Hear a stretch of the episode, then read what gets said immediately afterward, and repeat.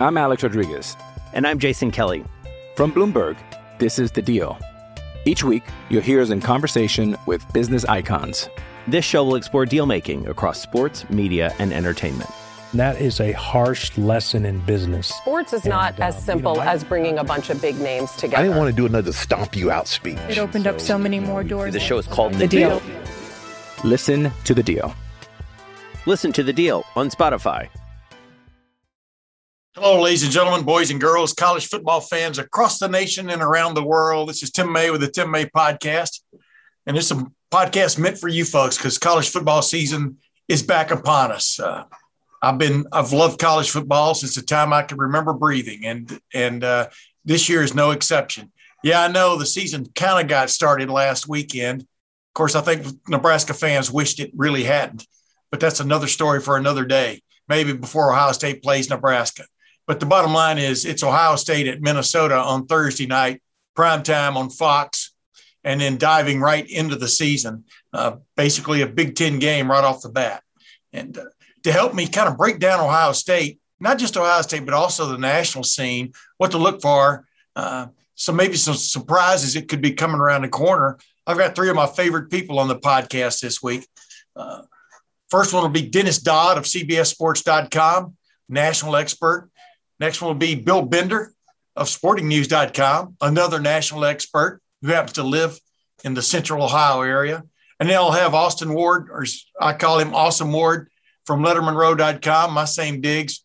And we'll be talking about what he expects nationally, but also mainly what he expects from Ohio State from the get go. And I'll, of course, be chiming in with my two cents worth. You know, but without any further ado, let's get right to my interview with Dennis Dodd. And it's like to welcome in one of my good friends out there in the national scene, Dennis Dodd, a senior writer of CBSSports.com. You've been reading his stuff for decades, isn't that right, uh, Dennis? 23 years. So I guess that's right. Yeah. Yeah, that's decades. That's going on three. but uh, I just want to get your uh, your thoughts on a couple of couple of questions here, several questions here uh, concerning Ohio State, concerning the Big Ten, concerning the national scene headed into the start of this 2021 season, which I think is going to be uh, extremely interesting. But uh, let's just go right quick. What is the perception right now of Ohio State? Uh, when I say Ohio State, what's the first thing that comes to your mind? Uh, as good as they've been, head and shoulders above everybody in the conference, similar to Clemson and Alabama. Um, you know, we what, what are they calling it? Playoff fatigue with the same three teams in it. Yeah. Get used to it, folks. I mean, it's it's it's going to be the same, and I think that's what's so unique about it. During the his the long and glorious history of the Big Ten, we've never seen anything like this run.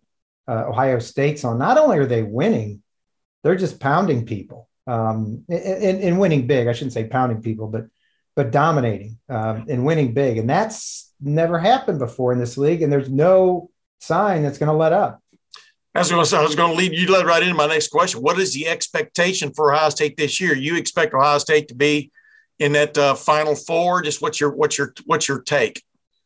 Yeah, I mean, I've got them. I think I've got them third uh, behind Oklahoma and Alabama, but it doesn't really matter. They're going to be in the in the top four. They sh- should go undefeated, and even if there's, there's a hiccup here and there, uh, they will be in the Big Ten championship game and, and likely win that again. So, I just uh, you know I, I write off some of the some of these numbers that, that stand out to me from 2020, even though they you know they went all the way or almost all the way. Um, they, Je- uh, Jeff Hafley's defense led the country in 2019, 4.13 yards per play. Last year's 5.85, second biggest jump Yeah. in the country. That never, never really stood out to me, except maybe you know the last game against Alabama. But again, I'm willing to write all of that off to inconsistencies, COVID, everything else. This is going to be a really, really good team in defense. Yeah, as I, as I keep saying, uh, 2020 was a referendum on only one thing. That is that the major, the big time programs did survive and thrive. You know, in a in a otherwise challenging situation. Uh, the most intriguing player that comes to mind uh, on Ohio State for 2021. What is, uh, you know, obviously they've named a starting quarterback, C.J. Stroud, for the opener and stuff. But what's the most intriguing player on the Ohio State roster as far as you're concerned?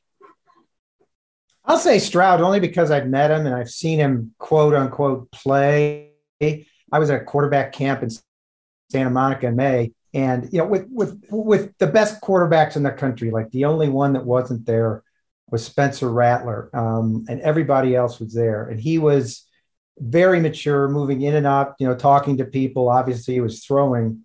He was very impressive. I didn't know he was that tall, but yeah. for his, um, I guess, age, he seems very uh, aware, self-aware of himself. And when I, you know, I go in to that before he won the job, this is going to be the guy. I mean, I, I, knew nothing about the other guys, but um, I said, this is going to be the guy. I understand why Ohio State recruited him. Um, he's got a rocket arm. Uh, and so that's got to be, he's got to be, you know, the most intriguing player to everybody coming off Justin Fields, you know, an all timer at Ohio State. What's this offense going to look like with CJ Stroud? Are they going to rely on the run more just to get him more used to things? And what does that even mean when Justin Fields was one of the best guys at reading when to go? Uh, maybe not one of the best runners, but when to run effectively, yeah. first down, short yardage, stuff like that. So I think that'll all, all be part of it. I, I was really intrigued by him and really impressed with him as a person. Gotcha.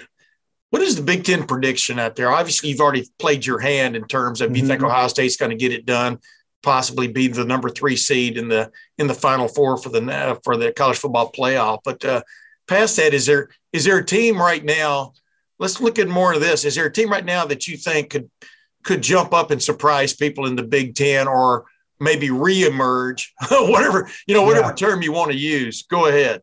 Yeah, no, I, I think people are, are I think interested interested to see what Indiana does after last year. They were kind of the, the darlings in the Big Ten and, and around the country just because of you know the, their coach and the way some of those games ended. They're amazing. Um, the defense has to get better. Michael Penix Jr. was injured. We'll see how that goes. Uh, he's the leading returning passer in the league. Um, I take that back. Second leading returning passer, I think Sean Clifford was first. But you know him who's going to win the west? You know i i think iowa's going to win it this year. I don't northwestern to me is has lost too much. Yeah. Uh, wisconsin is very interesting because i don't know if they have that go-to tailback. Jalen berger seems to be the guy but i also don't you know i, I don't think they they particularly care because they're going to put a lot on graham mertz. Um, talked to him a lot during the offseason. In fact he lives in the next subdivision wow. here in kansas and uh, they're going to throw a lot. Um, Paul Chryst is back as quarterbacks coach, and Graham Mertz describes him as kind of a mad scientist play caller. Now, when we say Wisconsin's going to throw a lot, let's not go crazy, but yeah. I think more than usual, they they they won't steamroll people. So, you know, I'll go with a, a, an Iowa, Wisconsin in the West, and uh, and see what happens from there. Got you, man. Uh, national wise, you've kind of played your hand there a little bit too, but uh, is there uh, is there a, a, surprise team that could jump into that final four? I mean, what what what would be what as you as you printed it earlier? What is your final what is your final four? And is there a surprise team you've got your eye on? Go ahead. Yeah, it's Alabama, Oklahoma, um, Ohio State, and Georgia. With uh, who's out of the top? I know I had uh, Iowa State six and Texas A&M seven. Wow. I'm trying to remember number five. That's probably pretty obvious. But, Clemson. Um, or Clemson. Yeah, I had. I'm sorry. I had, I had Clemson in the top four and Georgia at number five. I had yeah. them. I had them missing out. So not two from the from the SEC.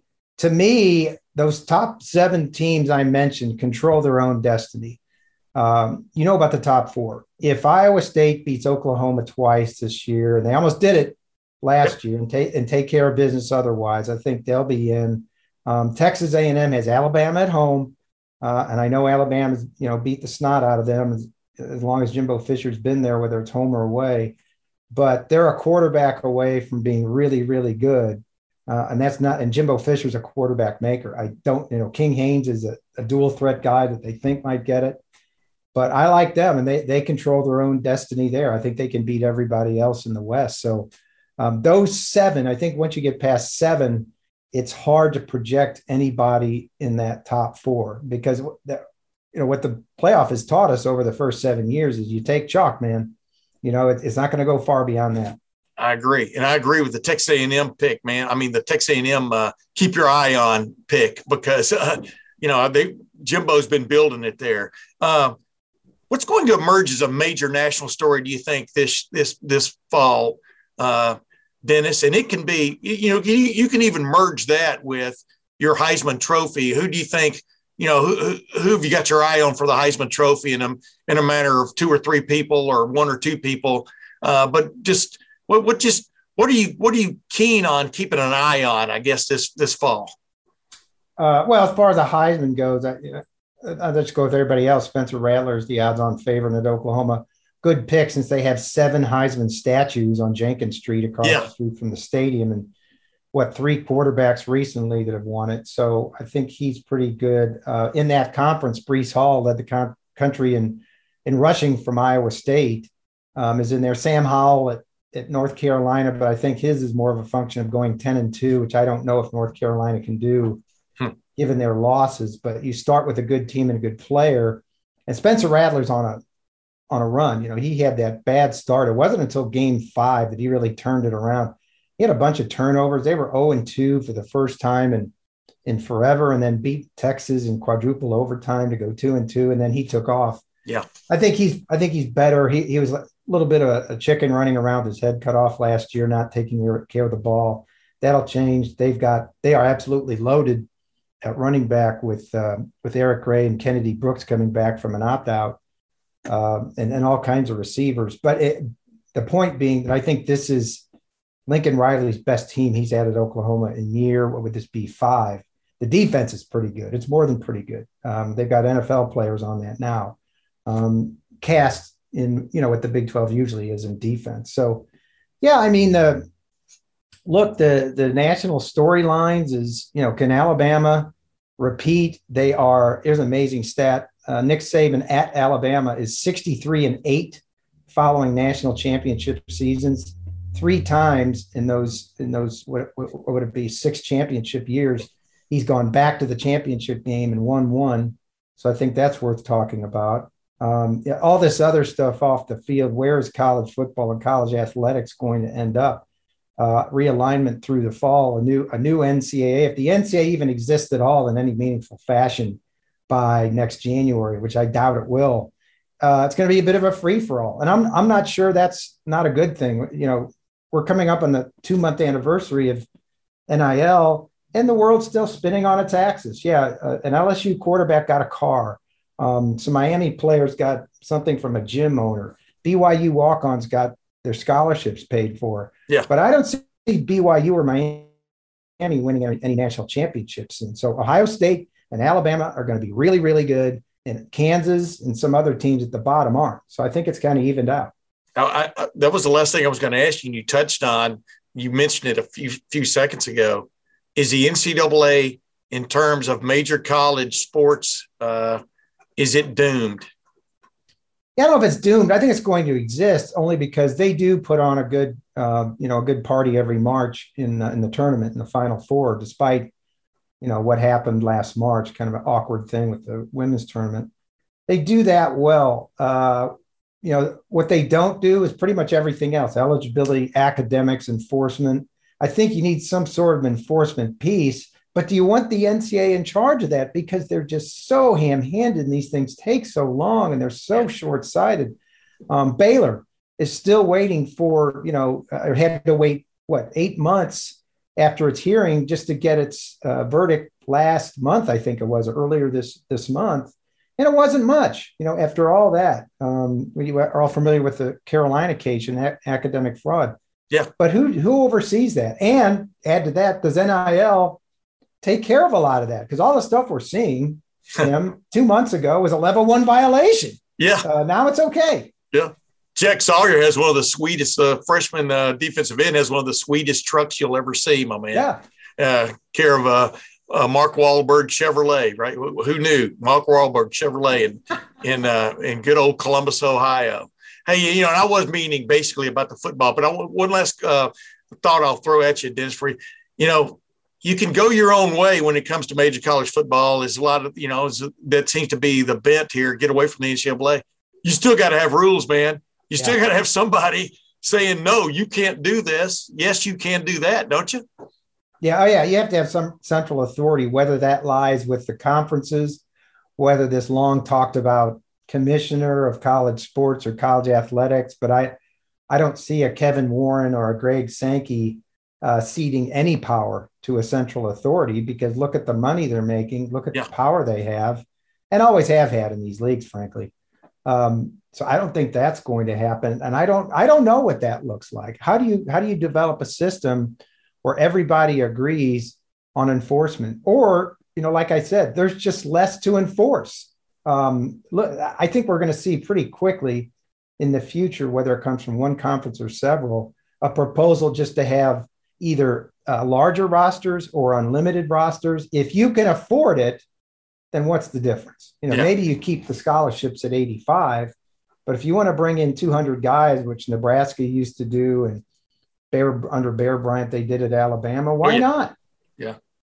Yeah, you know, the only why not I would say, and I'll, you know, we'll end it with it, uh, is what does that do to all these other colleges, man? I mean, I know, you know, that's that's tough luck, but no, it, it can't be a tough luck deal. You know, I mean, you Yeah, you got to have somebody else to play when you're, you know, when you're when you're getting when you're filleting your schedule such that you can uh, get three wins right off the bat. You got to have somebody else to play, and uh, you don't want to you don't want to throw everybody away. But you know that's a discussion for another day. I, I'm I'm sure, Dennis. But uh, I just can't see unlimited rosters. I can't even see really going anywhere over much over a hundred, to be honest with you. But and the funny thing about it is, as you well know, right now the transfer portal is changing things as we Yeah. speak. I mean, Yeah. teams aren't even signing a full complement anymore.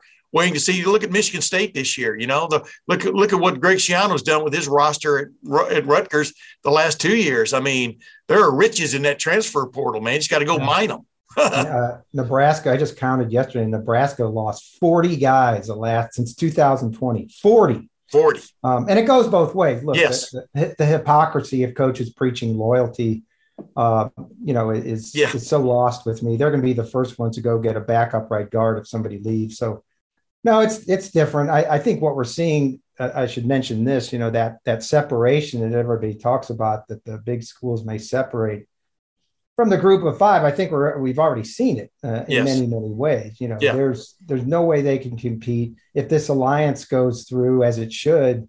There's going to be significantly less opportunities for the MAC, for Conference USA, for Sunbelt to play guarantee games and try to make their budget because they're all going to be playing each other. I, th- I think this is a death knell for for conferences like that. And so, what do you have? Well, right now, with the alliance, and assuming the Big Eight, Big Twelve isn't part of it, you have 57 schools at the top, and then there's everybody else. What does that look like? And when the commissioners get in the room, what sort of access do they get to the playoff? And more importantly, for them, what sort of what sort of revenue share do they get? I mean, Yeah. It's not going to be much. Yeah. Yeah. Times they are changing. Dennis Dodd, thanks for joining the Tim May podcast. As usual, you're insightful and uh, always handsome. Appreciate it, my man. Anytime, Timmy. Thanks. One of the things you like about Dennis Dodd and what I like about Bill Bender uh, and what I like about Awesome Ward, they're not afraid to say what they think. You know, with that in mind, let's move on to my basically the same general questions I asked Dennis Dodd. I asked of Bill Bender because I wanted to get you know the differing views on the same on the same questions. So without further ado, let's get to my interview with Bill Bender. Now I turn to a Tim May podcast irregular, Bill Bender from the Sporting News. Welcome back to the Tim May podcast, my man. Hey, Tim, thanks for having me on.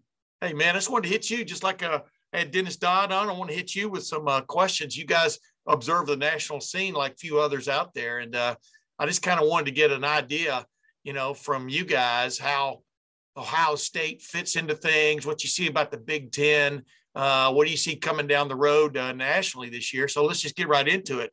What is right now, Bill, if you had to put your finger on what is the perception of Ohio State out there nationally? What is the perception of this football program as we sit here about ready to launch on the 2021 season? Well, it's a monster. And, you know, they've taken over the Big Ten. They've won four straight Big Ten championships in dominant fashion. I think one of the stats we put in our Big Ten preview was something to the effect of Ryan Day is 17 and 0 in Big Ten games, and Ohio State scored 777 points in those games. Yeah. It's been one sided. Um, and now it's about collecting national championships. You know, Jim Tressel and Urban Meyer, I think, as we look back at their tenures, it was awesome. But people may ask, you know, why didn't they win more than one? You know, for Ryan, it's I think Ryan Day is the most likely coach that doesn't have a natty to win one. Some people might say Kirby Smart, but I think with what Ohio State has coming back this year, you know, a Big Ten championship seems implicit, and then we'll go from there. Yeah, but you know, as I like to remind people, Ryan Day's only been a head coach for two seasons so far. You know, this is his third. and right. And if you if you see somebody climbing stairs, it's Ryan Day from uh, from uh, Ouster in the semifinals to Ouster in the final. So I guess I'm getting to right here my next question. What is the expectation for Ohio State this year from your vantage point? Is it to finally get the job done? Obviously, uh, we'll get into like who you like as far as making the final four, et cetera. But what is that great expectation for Ohio State this year? Uh, I think you already touched on they're heavily favored to win a fifth straight Big Ten championship, but go ahead. No, I think they should expect to compete for a national championship as always. Um, you know, I put out a poll last week of, you know, which one of these, t- if you had to get one playoff team right and, and just one to win your money, would you bet on Ohio State, Alabama, Clemson, or Oklahoma? And I would be inclined to bet on Ohio State from the standpoint I don't think they're going to get challenged in the Big Ten. You know, Alabama has to comp- contend with the Texas A&M. Clemson has an opener with Georgia that won't be easy. Oklahoma has to deal with, you know, everything that they do in the Big 12. They haven't had a perfect Big 12 season under Lincoln Riley. So yeah. I think that's why Ohio State to me is the most likely team to make the playoff. Now from there, you've got to play against the big boys. And you know, Ryan Day's had two years of experience with that. I think last year, and we heard Zach Harrison talk about this at Big Ten Media Day, there was a, and you know this, there was a palpable motivation to beat Clemson. Well, they did that, and then Alabama, there was no, you know, they weren't given any bulletin board material. You had to go out and play that team. So for me, for Ohio State, it's about getting back to the national championship game, stacking up against those other heavyweights I mentioned, which will probably be the other playoff teams. Uh, you know, uh, when I asked Dennis Dodd this next question, he named CJ Stroud. I'm looking for the most intriguing player on the roster for Ohio State this year. So if you can go another direction there, or if you want to go CJ Stroud, that is absolutely fine with me. But uh, who's that intriguing player you've got your, you know, obviously everybody knows the quarterback now who's going to be the starter. He's stepping into a Ferrari cockpit in terms of what's around him. Uh, defensively, you know, we'll talk about that in a minute probably, but uh, they've got some things they've got to fix compared to a year ago. But who's that in who's that player you've got your your eye on? Oh, uh, TreVeyon Henderson probably if he wow. steps into that running back rotation, you know, because the big difference for Ohio State last year was they, they really got going when Trey Sermon got going. They became a different team, a physical, dominant team. Now, Master Teague is going to have his chances. I know Henderson's only, excuse me, a freshman, but you know, does that running game complement what's the best receiver room in the country? If they have that, they're going to be unstoppable. So I think he's one. You know, there's some intriguing guys on the defensive side. I mentioned Zach Harrison early earlier, it's his time to shine. It's his time to, uh, you know, be that breakout defensive end that goes on to be a first round pick. We both know how heavily he was recruited out of Olentangy. Um, it's a big chance for him to step up as well. So those would be the two that I'm intrigued by. Stroud, of course, I mean, Dennis stole that answer, but um, everybody looks at the quarterback first. Yeah. Well, yeah. I mean, and as I like to say, you know, you, when Ryan Day names his starting quarterback at Ohio State now, the guy's an instant Heisman candidate, right? I mean, legitimate Heisman candidate. But uh, I'm like you, I'm I'm intrigued by those other guys because those those are really going to be difference makers. And what stands out, I mean, I'm just adding a little comment here. What I like about your pick of TreVeyon Henderson, you know, I like Miyan Williams and I like Master Teague the third for different reasons. But TreVeyon Henderson appears to be a home run hitter, a possible home run hitter like J.K. Dobbins turned out to be. And if they add that element to their running game, like Trey Sermon was at the end of the year last year, uh, you're right. A Katie bar the door on this offense. This could be as great of as great offenses as we've seen at Ohio State the last seven or eight years. This could be the best one. You know, yeah, I think all the parts are there. Uh, well, I think Tim, not to interrupt, but you know, Ohio State and Oklahoma to me are going to have the best offenses in the country. Now I know Alabama, they they replace so much and they're going to be good. It's not like Alabama's going to be bad and Clemson's going to be good, but if you look at Ohio State's running back room, receiver room, what they got a quarterback, and then you look at Oklahoma, yeah. Rattler, loaded running back room. They bring in Eric Gray from Tennessee, and then I think they have awesome receivers too. I mean, those are two offenses that I mean, you want to average 40 in today's game. I think both of them will be between 45 and 50. Yeah, I agree, man. I, I just like, I kind of like the new bent in college football. I mean, uh, basically, which has made it a scoring contest. I mean, you know, any, I, I just, I just like to watch teams play offense. Let me just leave it at that. Uh, what's your Big Ten prediction? You've, you've already pretty much laid it out there. You think Ohio State's going to win its fifth straight Big Ten championship. Past that, what, what's what do you what are you going to be most intrigued about to keep an eye on this season? Who's that team that could uh, open some eyes, reopen some eyes? If you follow my drift there, uh, who you got your eye on?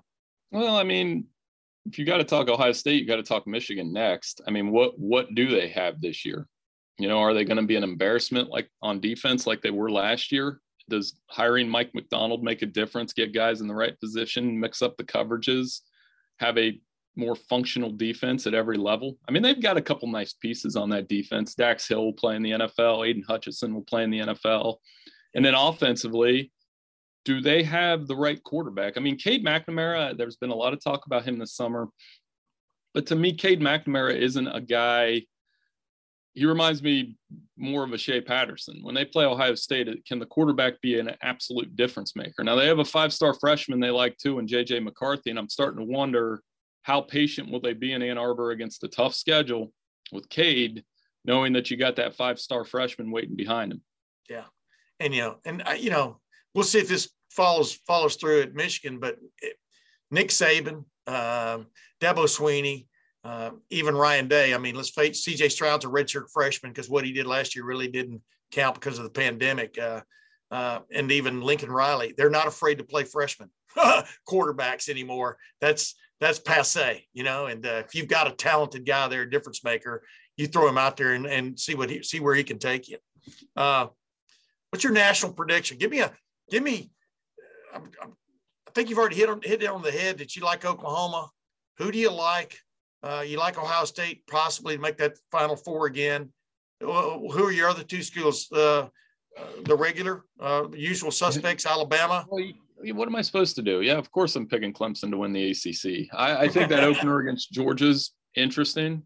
Uh, knowing that Clemson, their last two playoff games, they've gotten blasted. You know, LSU destroyed them. Ohio State destroyed them. And so I think their defense and Brent Venables is on the spot here against Georgia, but I still like them to win that game. Think DJ Uiagalelei is going to be a stud and they win the ACC again. And then uh, you can't really not pick Alabama, I guess. Um, just went over a story that we had running today that you know that they're going to win their opener against Miami. They're probably going to blow them out. They're 10 and 0 in neutral site openers. I think Bryce Young's going to be very good. Um, so it's crazy to think this though, and I that okay. So I'm picking the usuals: Oklahoma, Ohio State, Alabama, Clemson. In the playoff era, those four haven't been in the playoff together somehow, and I don't know how that's possible. Every weird? time I look yeah. at it, how how the four of them didn't get in together, which could make, you know, if if you did the matchups, it's like we've seen them all. So uh, maybe we get this year we get like Oklahoma, Ohio State, and Alabama, Clemson, part forty or whatever they're on now. Yeah, I'll tell you, team I got my eye on though, man. Uh, and I wanted to ask you this: uh, Who's that team you you think could could step up and and upset the apple cart a little bit? Uh, I'll let you name a team, and I'll give you my team. Go ahead. Well, I mean, if you look, it's it's who can honestly challenge in the conferences. I, I'm Texas A&M's got my attention. Oh, there's my team.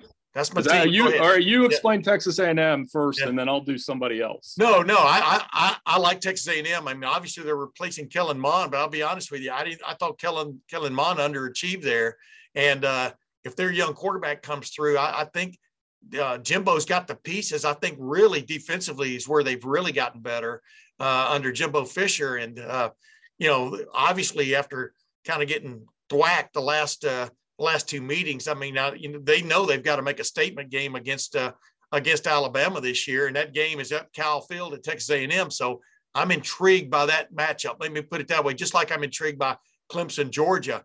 I think uh, you know Alabama, Texas A&M is is pretty early in the year, and uh, I think both of those two games could really set the tone for what's coming down the road in November. But go ahead.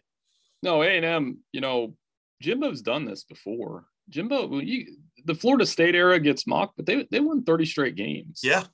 I mean, and the biggest piece was the quarterback. Once he had Jameis, they were they were dominant. I covered them down in North Carolina for a couple of years and just covering ACC games, and they had a dominant NFL roster. And if he can build that at Texas A&M, they're going to have a chance to be very good. If I had to go outside them, I guess my sleeper would probably be Iowa State, even because they're in the Big 12. They're gonna they know they can beat Oklahoma. They've done it. Yeah. Uh, Matt Campbell's done a fantastic job building program. My problem, my reservation there is play Iowa early haven't beat Iowa yet. So to me, it's like you've got to beat Kirk Ferentz before you can start thinking about Big 12 championship and playoff and those kind of things. So, you know, those are two that are kind of in that top 10 that, you know, haven't made the playoff that um, maybe they can. Yeah. You know, it's funny, like Iowa State has a roster that's really extremely well coached.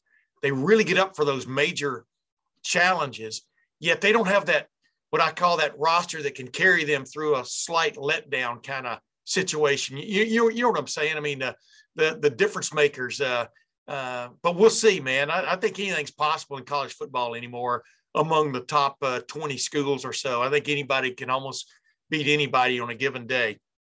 Uh, your Heisman favorites right now, you know, obviously Dennis and I talked about Spencer Rattler. I mean, I think that's the obvious uh, call out there. Well, what, uh, but then wanted to get your take on him, but then past that, who, who, who have you got your eye on?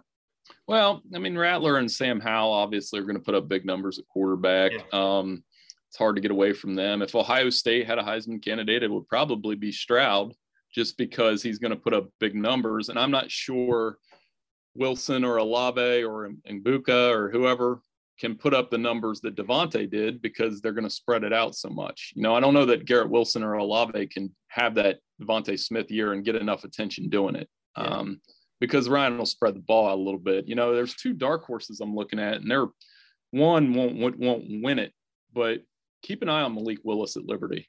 It's a that's a pull for you. I mean, yeah. he's going to get a lot of NFL attention this year. He's going to put up Lamar Jackson like numbers. He's really talented quarterback playing for Hugh Freeze, who likes to put up a lot of points. And then I like Bijan Robinson at Texas. Um, running back averages more than eight yards per carry. Anytime a running back averages that many yards per carry, that tells me it's like we were talking about TreVeyon earlier. That's a guy that can take to the house. Yeah. So I wouldn't be surprised, like for TreVeyon this year, if he maybe I don't know that he'll be a thousand yard rusher or anything like that, but if you look at his yards per carry, I bet it's going to be up there. Yeah, it's funny. Uh, too, throw it in there. You already mentioned C.J. Stroud. You know, has a possibility to put some big numbers up. Uiagalelei uh, at uh, at Clemson and Bryce Young at Alabama. I mean, you could have three first year starters who are really at the end of the year, if things go the way you think, could be in there. I mean, who would have ever thunk that, you know, way back when Archie Griffin was winning two straight Heisman's, you know, that, uh, you know, freshmen or first year starting quarterbacks could be that highly regarded, much like Justin Fields was at Ohio State two years ago. It, it's a different age we live in now, isn't it, Bill? It really is. And, and it's changed that the running back used to be the focal point. I think, I believe the last two running backs to win the Heisman were Ingram and Henry, Alabama guys. The last non-Alabama guy to win it was Reggie Bush. Yeah. Um, so it doesn't happen as much as it used to. So, and part of that is, you know, with DeVonta winning the Heisman last year, the receiver positions become arguably more important because they they can rotate two, three running backs in a game, but you have that one or two difference makers at receiver. We've seen it the last two years with DeVonta Smith and Jaylen Waddle. The year before with um, Justin Jefferson and Ja'Marr Chase. So yeah. Ohio State's basically following that model. I mean, when you look at that room, and you know that room a little closer than I do, I see at least four first round picks. That receiver, just receiver. Yeah.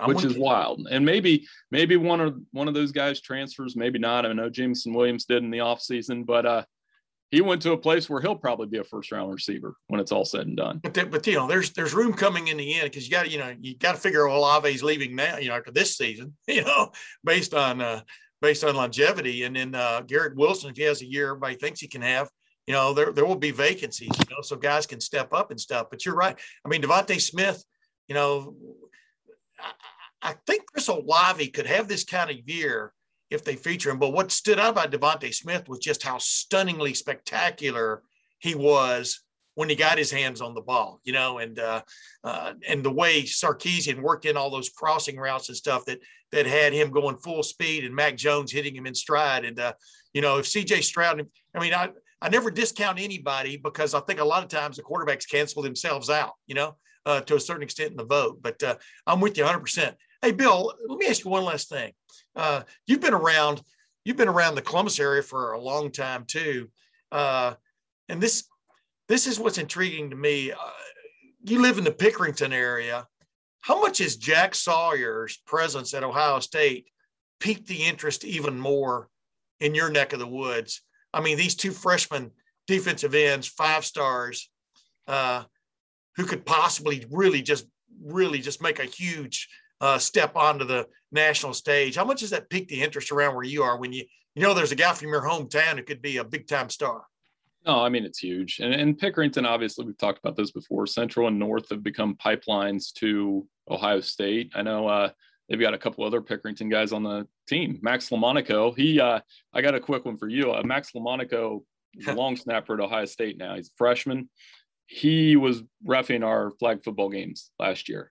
Wow. He was taking the time to do that after playing for Central, coming out and doing flag football games, being a ref. I yelled at him all the time. Um, you know, asking for reviews and things like that. But uh, I'm so happy he's playing for the Buckeyes too, honestly. So we're looking forward to seeing him. But it, uh, it, uh, he played for Central, and then of course Jack played for North. Um, they they definitely represent this community well. I went out to the North Lancaster game last week. There's more on the way. I mean, there there are there's there's some really good players down here in Pickerington, and I and I'm guessing it's like that in Dublin and Worthington and Hilliard. And I would make the argument that you know, Central Ohio football has really improved since, and I was playing high school football in Central Ohio 20 years ago. But to me, the suburbs have become really big. They've become really effective. They've sent a lot of talent to the Buckeyes. And I think Ryan Day and Urban before him have done a good job of nailing down the studs. We talked about Zach Harrison. You've got to nail those guys down. So, long way, winded way of saying, I think Jack Sawyer is going to be an outstanding player. Think with Larry Johnson, he's going to develop into another Joey Nick Bosa type, and and he's got the head for it too. And we, we spotted that early with him that we knew he's a humble kid. He just wants to work. He's funny. He's engaging. He helped around the community. He's a great kid. Yeah, and he's so eager to play after missing last year and not playing, thinking he might get a winter season at Ohio State, but that you know that all kinds of things changed to, to keep that from happening. He it's weird. It's yeah. it's weird saying that guy's a kid that you know he could pick me up and probably hammer toss me about 50 yards if he yeah. did. You know, he looked like he's put on a little bit of weight too. Yeah, he's put on about 30 pounds, man. I mean, he he looks different than he did when he first walked in at Ohio State. You know, and it's kind of wow. I'm just I'm telling you, Ohio State. I've never seen a collection of talent like they've got now, and I always have to have to add the uh, rejoinder that yeah, I'm not talking about they have an Orlando Pace, you know, or a, or a Will Smith. We'll see if they have a Will Smith, you know, uh, or a Bosa but they've got the makings of some of those guys. And uh, uh, wow, it's just when you think things can be plateauing, I think things go up even more for Ohio State this year because that wealth of talent. Bill Bender, my Tim May podcast here regular. Thanks for joining me again, my man. Hey, no problem, Tim. Thanks for having me on. And yeah, always a pleasure, my man. I'm Alex Rodriguez. And I'm Jason Kelly. From Bloomberg, this is The Deal. Each week, you'll hear us in conversation with business icons. This show will explore deal making across sports, media, and entertainment. That is a harsh lesson in business. Sports is and, not as um, simple you know, as bringing a bunch of big names together. I didn't want to do another stomp you out speech. It opened so, up so many more doors. The show is called The, the deal. deal. Listen to the deal. Listen to the deal on Spotify. Step into the world of power, loyalty and luck. I'm going to make him an offer he can't refuse. With family, cannolis, and spins mean everything. Now, you want to get mixed up in the family business. Introducing The Godfather at Chumbacasino.com. Test your luck in the shadowy world of The Godfather slot. Someday, I will call upon you to do a service for me. Play The Godfather now at Chumbacasino.com. Welcome to the family. No purchase necessary. VGW Group. Void where prohibited by law. 18 plus. Terms and conditions apply. Well, Austin Ward uh, saved, uh, excuse me, Austin Ward, I saved the best for last. Don't tell Bill Bender and uh, Dennis Dodd I said that. Of course, they'll hear it as soon as they listen to this podcast because this is must listening for anybody out there. I do believe. Don't you believe that too? Build me up a little bit. I hope so. I mean, it's uh, it's one of the best college football podcasts in the history of podcasts. Thank you very much, ladies and gentlemen. That was awesome Ward, unsolicited, unpaid for endorsement, even in this even in this era of name, image, and likeness. But I digress. Also, I'm gonna I'm gonna throw the same questions, uh, general questions out there to you that I threw out there to those experts because I consider you an expert. Uh, well, that's and, uh, uh, what I want to know is, you know, what what is I don't know what is the perception right now of Ohio State football from your vantage point? You talk to people around the country, you pay attention. What is that perception of this program? Uh, the the elite of the elite. Uh, now, there's a three, four, or five teams that fit in that category, and they've been trading championships and, and wins in the college football playoff. And obviously, Alabama got that last one, and um, so they've got the current bragging rights uh, over Ohio State. But Ohio State got it over from Clemson with the Sugar Bowl. Those are the three at the top. Oklahoma and Georgia, uh, you know, they belong in the conversation. They haven't had the success in that college football playoff to the level that those other three have. But so those are the those are the powerhouses. Those are the juggernauts, and you you don't have to just watch college football to know that because once they get to the NFL level, you're seeing uh, Ohio State Buckeyes everywhere. That developed here moniker um, is certainly apt and paying off at the next level. So it's it's a program that has it absolutely rolling, and they're they're pro- they're poised, I think, for another big season. You know, a, a dumb question I follow up with here then, or what are the expectations for this team? Even Ryan Day, as this week started, you know, with the uh, season opener against uh, Minnesota coming up on Thursday night prime time, uh, the expectations are don't lose. I mean, and uh, can't lose.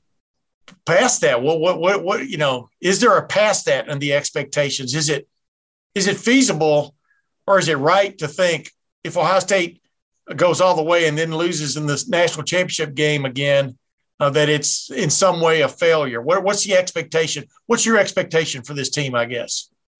Yeah, you know, it's hard to set that up as the standard where you yeah. have to win it all or else. And that's just, it's really hard to do. We've said this before about, you know, when Ohio State might lose a game. That going undefeated is really hard, and it's not as easy as they often make it look in the regular season, getting through the Big Ten. Um, and that's not to set themselves up as an excuse um, if they don't win it, because I think that they are more than capable of doing so um, certainly, we'll see as CJ Stroud develops and what happens starting Thursday night and moving forward. If if he's a guy that can push them over the top in that game, which again is is not a knock on Justin Fields for not doing it. Um, you know that team two years ago was one of the most talented we ever saw, and they had a bunch of things that had conspired against them to keep them from winning that Fiesta Bowl and potentially winning a national championship. Yep. That's the only reason I bring that up. Why it's so hard. They will be in position to win the Big Ten. They should be in position to go to the college football playoff. I think they are capable of winning two games. But then you once you get there, you know, it's cliche, but all bets are off. Those are really good teams. You have to win them back to back. You have to have all the bounces go your way. You have to stay healthy. So in some ways, it's it's you know a little bit unfair to ask of Ohio State or Alabama or Clemson that you have to win the national championship or the season is a failure that's not really reality considering how hard it is to do it and only one team out of 130 gets that gets that trophy at the end yeah. um, i think the other part of it is tim that this particular program when you ask me about like the standing of it and the way that they handle their business i really think that uh, ryan day has continued what urban meyer did before him and jim tressel before that ohio state's done a really remarkable job even though outside the Woody, the expectation is you have to win the national championship. That's the goal. You're capable of reaching it. Um, inside, they've always, and you know this as well as anybody, get to Indy, you know, win the Big Ten, win the rivalry game, keep the focus, uh, you know, on Michigan, winning that game in November. They've done a really, really good job, in my opinion, from my time around the team, of keeping the goal, not talking about the goal being the national championship, because you're not going to be able to control that part it's not a, it's not actually on the schedule right now. What is on the schedule are 12 games and the opportunity to potentially play in Indianapolis for the Big Ten title. And so the get to Indy stuff, the the you know the team up north periods, all that stuff, I think helps keep Ohio State focused on within that and not on the fact that they have to win the national championship or else. Yeah, you know, uh, Ryan Day has a more genteel way of approaching it than Nick Saban when the questions come up, but there's no difference about their focus their focus is on that first play of their season opener and then go from there. You know, their focus is on execution, you know, and and right on down the line of guys doing what of, of guys being reliable, being accountable, and getting the job done from one play to the next. And it sounds really, you know, trite and simple, but that's exactly what sets the great ones apart is don't tell me about what you're going to do. Do it you know and uh, that's why i agree with you 100% on everything you just said. Hey let's just jump real quick now. Most intriguing player i think he's kind of you can clip this one off a little bit. The most intriguing player that no one is talking about right now on this ohio state football team in a nutshell yeah i, I think i would probably let you have TreVeyon Henderson. I think that if I had to guess, just knowing you, I think that that's the one you'd pick. Maybe I'm wrong, but that's my prediction. Uh, for me, uh, it's a veteran player. It's not some of the intrigue around, you know, a newcomer freshman. I, I think Cameron Brown, um, to to break away from our Josh Proctor uh, weekly conversation. Yes. Cameron Brown, a healthy Cameron Brown, what he can provide Ohio State in the secondary, which they really need. What was lacking when he came out, that depth, that better experience, the speed, physicality. Um, I think a winning attitude as well. I really like. I, I, talked about him a few weeks ago on the podcast when we talked about the defense. Cameron Brown is a great uh, person to communicate with. His teammates love him. What he what they lost when he was not on the field at cornerback last year, I think was uh, a bit overlooked. Uh, how significant how he was he was to Ohio State, and maybe what led to some of those past defense woes. Um, you know, we'll see if he's fully through with that pitch count. Get in here in these first couple weeks against some teams that will have the ability to throw the football. We'll have a better idea uh, of where he is at that. But man, if if he's ready to go, I really believe that he has first round potential at cornerback. And you put him and Sevyn Banks out there, that could be pretty special. Dude, I mean, you, you, you sort of read my mind because I was going to go the same direction in the okay. sense of a guy that's very talented, but you haven't seen him at 100% yet or at 100% for for longer than uh, two or three seems like days. Uh, Cam Brown, and then also Taron Vincent in the middle of that defense. Antwuan Jackson, you could throw him into that same mix, but if those guys play up to their potential, you know, and yeah, I know the, the stars all go away, as uh, Zach Harrison reminded us again this week. Once you're recruited and once you get in the door, but Taron Vincent was big time recruit that they got to play in the middle of that defensive line. And if they get out of him what you've always expected out of him this year, and couple that with Antwuan Jackson, another big time recruit that first went to Auburn, then went to Blinn Junior College, then went to Ohio State, finally ended up Ohio State. And I think he's been at Ohio State now for 31 years, hadn't he? It seems like it. But the bottom line is if they get those guys to go along with Haskell Garrett in the middle of that defensive front, I mean, I'm telling you, they got the ends to get the job done. Those are two guys I've really got my eye on. And of course, of course, TreVeyon Henderson. Uh, I just, I just, you know, as much as I like Miyan Williams and as much as I like Master Teague the third, I think TreVeyon Henderson is one of those rare guys that comes along that is special could be special right out of the gate if he gets the chance and uh, could really just turn this offense into a juggernaut. I mean, just because I expect it would take so much pressure off of CJ Stroud. And then on top of that, open up things for those wide receivers. I mean, I can't imagine a defense dealing with that. Can you? No, and I don't know how teams are going to do it. You know, we we we touched on that the ability to do whatever they want. You've got a story about uh, you know, coming this week at Lettermen Row about balancing that for Ryan Day and not trying to do too much when they can l- really run anything. That's going to yeah. be again Tim May Tuesday. I'm coining it. It's going to stay here. Uh, we'll keep that going all season. I mean, you don't have can. another one-on-one with Ryan Day to pop on there that day, do you? ah, should have should have tipped you off on that one last week. But you. yeah, um, you know, I, I, just think back like I don't know how any te- any team would prepare to defend the passing attack with Chris Olave on one side and Garrett Wilson on the other. Because then guess what else you have? Jaxon Smith-Njigba, another, you know, superstar wide receiver in his second year eh, working in the slot. I just, you know, that's just the passing attack. And that, Jeremy Ruckert. that's without even saying Jeremy Ruckert's yeah, name. Yeah. Well, say his name. Say his name. Say it. Jeremy Ruckert. So um, it's crazy. Uh, I just, you know, what we talked about, and again, just to put a bow on on 2020 with how special that accumulation of talent was for Alabama. Yeah. I mean, if CJ Stroud is able to come even relatively close to what Mac Jones did, and I, I think in terms of physical gifts, CJ Stroud has more than what Mac Jones did, but it, it does, it, you know, that doesn't really matter for this conversation. But as long as he's able to tap into some of that potential with what's around him, we could be talking about one of the most special offenses in college football, you know, certainly in Ohio State history. We'll see what happens as they go along. Just that potential is that word that we've used all August, Tim. And on Thursday night, we get to see if that translates to production the way we expect it might. Exactly. Hey, and you know, and this idea about CJ Stroud, is he ready for it, et cetera? I just remind people that Rex Kern was a first year starter in 1968. And that team went undefeated and won the national championship. Uh, JT Barrett was a first year starter in 2014. They, uh, well, excuse me, I jumped one. Craig Krenzel was a first time starter, uh, full time starter uh, in 19, excuse me, 2002. They went on to win the national championship.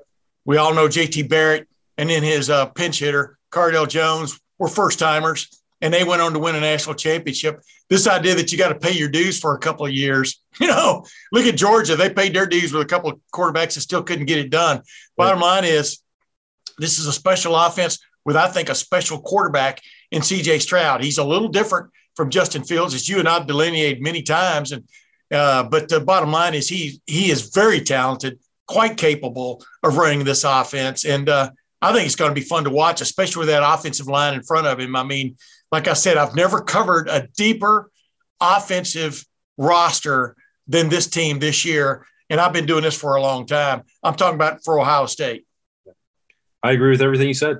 Big Ten prediction. So, what's your Big Ten? Make this a nutshell kind of thing. What what what nut has this kind of shell? I know. Uh, Big Ten prediction. Who wins the East? Just tell me the name. Ohio State. Yeah. Who wins the West and why? I've really wrestled with it, and uh, I know that the first two teams that played in the West are not going to win the league. Um, that's about as far as I'm willing to go. Wow. Yeah, I know. I'm really out there on a limb. Uh, that could be a whole other show with what we saw in week zero. But yeah, um, speaking of zero, go ahead. Yeah, when in doubt, um, pick Wisconsin to win the West. That's yeah. um, I, I, really think that that Iowa's an intriguing team for a week one matchup. Uh, I think we might learn a lot about two programs in that game. Um, you know, Iowa and Indiana, if they if they've got realistic hopes of trying to dethrone Ohio State either on one side or the other, uh, that's a game that you you need to take care of and win. Uh, there, there's a couple of really Wisconsin as well. Penn State week week one is great. I think oh, yeah. we're, we're, diving right into it. Um, I, I, think Wisconsin. You know, Paul Chryst might bore us to death uh, at Big Ten media days and those press conferences in Indy before they meet with Ohio State. Seems like every other year. Uh, maybe that's just the easy way to predict it is based on that schedule. But uh, you know, you know that they're going to be fundamentally sound. You know that Chryst is going to put their offense in good positions. Uh, not always the most exciting team to watch, but uh, they're pretty well built, well coached, and I think we might get another another chapter in that rivalry going on in December. Now that was a Brazil nutshell. Well, it, the East yeah. was easy. The you know exactly. you spend that time, give it to the West. I didn't. I didn't knock you. I just said it was a Brazil nutshell, not a peanut shell. Peanut's not even a nut, but I digress. Your national prediction in a, in a nutshell, what kind of uh, your national prediction? Final four. Go.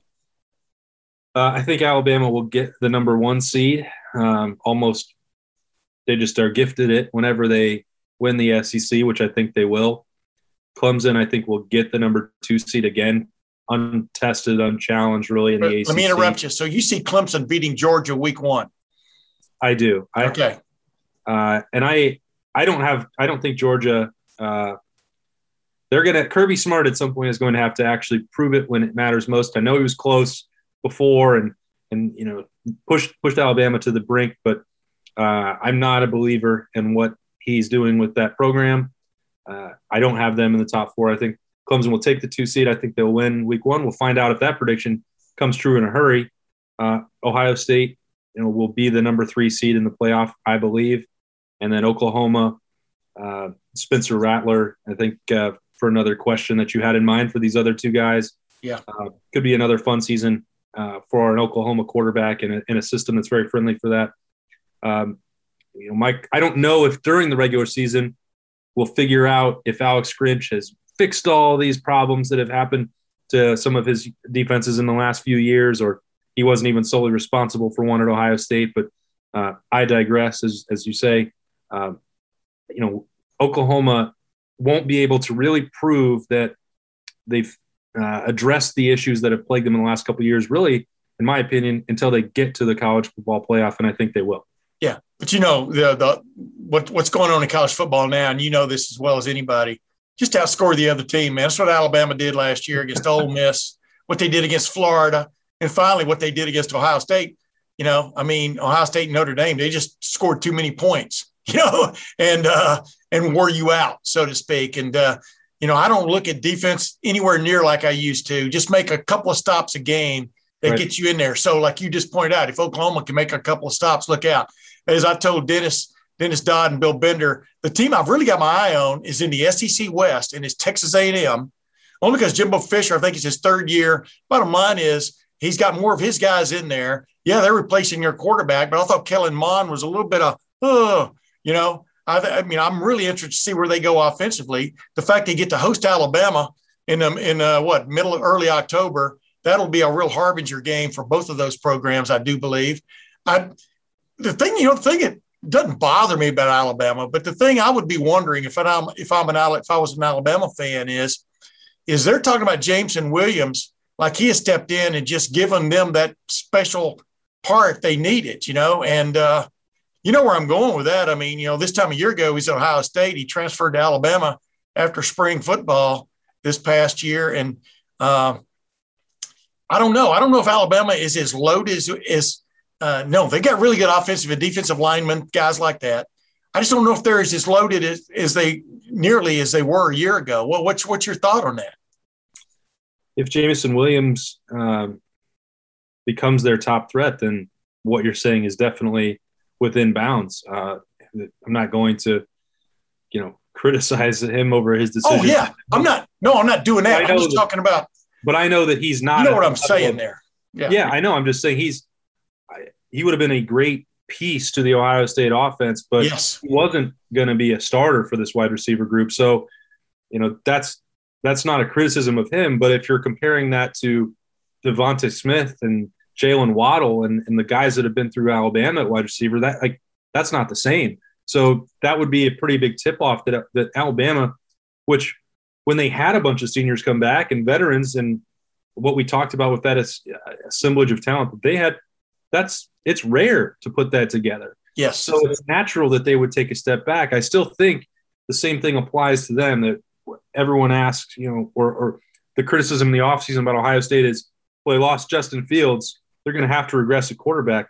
Well, they have a five star quarterback, and Alabama has you know four and five star wide receivers. We may not know who they all are. Yeah, uh, you know, but you give them they've more than earned the benefit of the doubt, and it's not even doubt if you're just looking at the recruiting rankings and you have better players than everyone else. Exactly, I agree. I agree with everything you just said. You know, and it's it's really interesting. Uh, uh, we'll get to a little wrap up here in a second.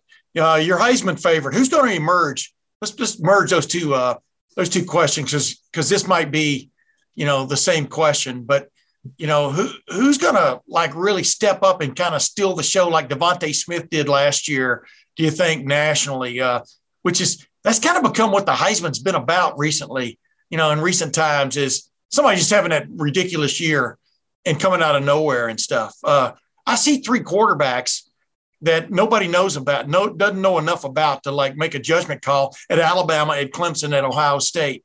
You know what I mean? And uh, and then you got Sam Howell, you know, at uh, North Carolina, and you got Spencer Rattler at Oklahoma, who would be the probably Rattler would be number one, and maybe Howell number two going into the year, just because you know something about him. Who's that name? Who's that name you, that's that you got in the back of your mind that could really jump into that national uh, dialogue?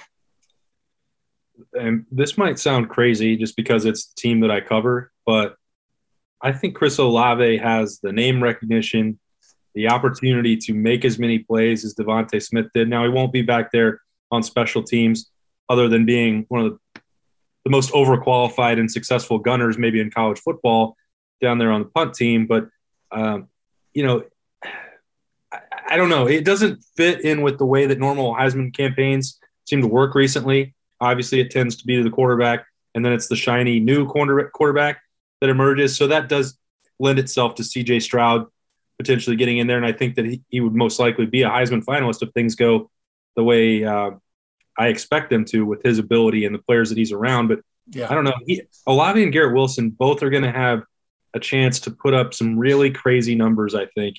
And if people are expanding what they're looking for in a candidate, it wouldn't surprise me if they just start putting together highlight reels of Olave, you know, chasing down punts and downing them inside the five and yeah, uh, blocking a punt. Remember yeah, the block? Yeah, any of that stuff. And, and I, you know, I, I, guess if you're asking me for somebody who's not on the radar, I just think that there will be that. Like, hey, this guy put off the NFL. You already know he's great. You've been seeing him do it for three years, and he had the moment, the setback in the Fiesta Bowl, and came like. There's parts of it that I can see like lining up for him to build an interesting campaign. Again, I think that CJ Stroud is the Heisman candidate on Ohio State, but Olave might well be the most important part of uh, helping. If we're going to be talking about a historically great offense for Ohio State, Chris Olave is going to have to be a big part of that. Yeah, do not ever forget that onside kick catch. Oh my oh, goodness, one of the greatest executed. That may be the greatest executed play I've ever seen in special teams. Right. It had to be perfect, and uh, when you got Olave on the other end, you know he's going to catch it. But that was that was that'll be on the highlight tape when they go to uh, New York. Yep. Hey, last thing yep. I want you know you touched on this a minute ago. and This is why I like Ohio State all the way through this year. Is it's a little bit like Alabama was last year. I think it's got the best wide receiver room in the country. You got to argue Alabama had it last year when they lose a Jaylen Waddle and the other guy wins the Heisman Trophy. Are you kidding me? Uh, I think Ohio State's got that this year. But Ohio State's also got some other things like Alabama had a year ago. It's got Thayer Munford coming back, wanting to be part of something special. Chris Olave coming back, wanting to be part of something special. And, uh, you know, a couple of guys we talked about earlier, for example, who I keep, you know, reminding people of the guys who rise through the program you almost forget about because you're so looking at the new fellas. But a Taron Vincent, an Antwuan Jackson, uh, Cam Brown, those kind of fellas uh, just can elevate you if, in fact, it, it's finally their year. And uh, that's our really, you know, Dawand Jones, you know, he, he's he's really been the story of preseason camp when you think about it. The fact that they've totally changed up their offensive line because he's played well enough to be in the starting five, in their opinion, and they're all fired up about it. All the starting five are fired up about it. Yep. At least we think they are. But the bottom line is, you know, that's what that's what I see about Ohio State that if you were looking at Alabama, you saw a very similar thing last year. Am I wrong? I think it's interesting because, you know, and I don't know how prevalent this is. I'm basing it off of one question of the day submission that I got last week, which was that uh, there was a belief that there was this massive youth movement going on for Ohio State. And I'm not saying that, you know, it's it's right or wrong because I don't know how many freshmen it takes for that to qualify or or players that weren't previous starters. You know, I, I don't know, yeah. and everyone's entitled to their opinion on it. But I tend to side with you, and this is what I wrote: that you have a you have Jeremy Ruckert that put off the NFL, Thayer Munford that put off the NFL. Nicholas Petit Frere could have left for the NFL, didn't. Um, you know, could go on with the veterans there. Uh, Olave coming back. Yeah. Uh, on the defensive side, Sevyn Banks, Josh Proctor. You know, maybe wouldn't have been the, his time, but could have gone on as well you know, you have Tyreke Smith was in that same position after the Clemson game. So you look at this team, and even at linebacker, where the biggest questions may be for Ohio State or the biggest uncertainty, that's still Teradja Mitchell, senior, Dallas Gant, senior, K'Vaughan Pope, senior. Yeah. Uh, everywhere there are veterans now, except quarterback. And we talk, you've already touched on that on this show that first year quarterbacks in this day and age, especially when they're surrounded with this much talent, you know, it might not be the disadvantage that it used to be or, or something that couldn't be overcome. Mac Everyone, Jones, oh, Mac yeah. Jones last year. Yeah. Yeah. Even so, you just look at it and Ohio State is in a position where because they recruit at this level every single year, it may take guys time to get on the field, but then there's a lot of proven production on this team that you don't have to rely on TreVeyon Henderson or Jack yes. Sawyer or JT Tuimoloau. Uh, now, could they? Could Donovan Jackson be it? You know, we'll see what plays out. Denzel Burke, we can name the names, but Ohio State doesn't have to have instant impact players. So it's not a youth movement, it's just Ohio State movement. Yeah. It's just the way that the program is built right now. And it goes back to your very first question. I don't know that there the machine has ever been operating at a higher level than it is right now. And it's really a sight to behold. Yes, and I'm looking forward to beholding that sight, as are you. Austin, Ward. Can't uh, wait. Man, see, see, always, always, my at the beginning of this show, ladies and gentlemen, my uh, trusted co-pilot was in the uh, was in was in the restroom back at the back of the plane, but he moved up front, and you can see what he brings to the to the show. some loopy loops, some barrel rolls, you name it. We we we gave it to you in this preseason podcast. Awesome. Thanks for being with me again, my man. Always a pleasure, my friend. Hey, we'll be back to dissect, you know, hey, what went right, what went wrong, what's what's ahead for Ohio State after that season opener next week. But for Austin Ward, until then, this is Tim May. We'll see you then. Lucky Land Casino asking people what's the weirdest place you've gotten lucky? Lucky? In line at the deli, I guess? Aha, in my dentist's office. More than once, actually. Do I have to say? Yes, you do. In the car before my kids' PTA meeting. Really? Yes. Excuse me, what's the weirdest place you've gotten lucky? I never win and tell. Well, there you have it. You can get lucky anywhere playing at LuckyLandSlots.com. Play for free right now. Are you feeling lucky? No purchase necessary. Void where prohibited by law. 18 plus. Terms and conditions apply. See website for details.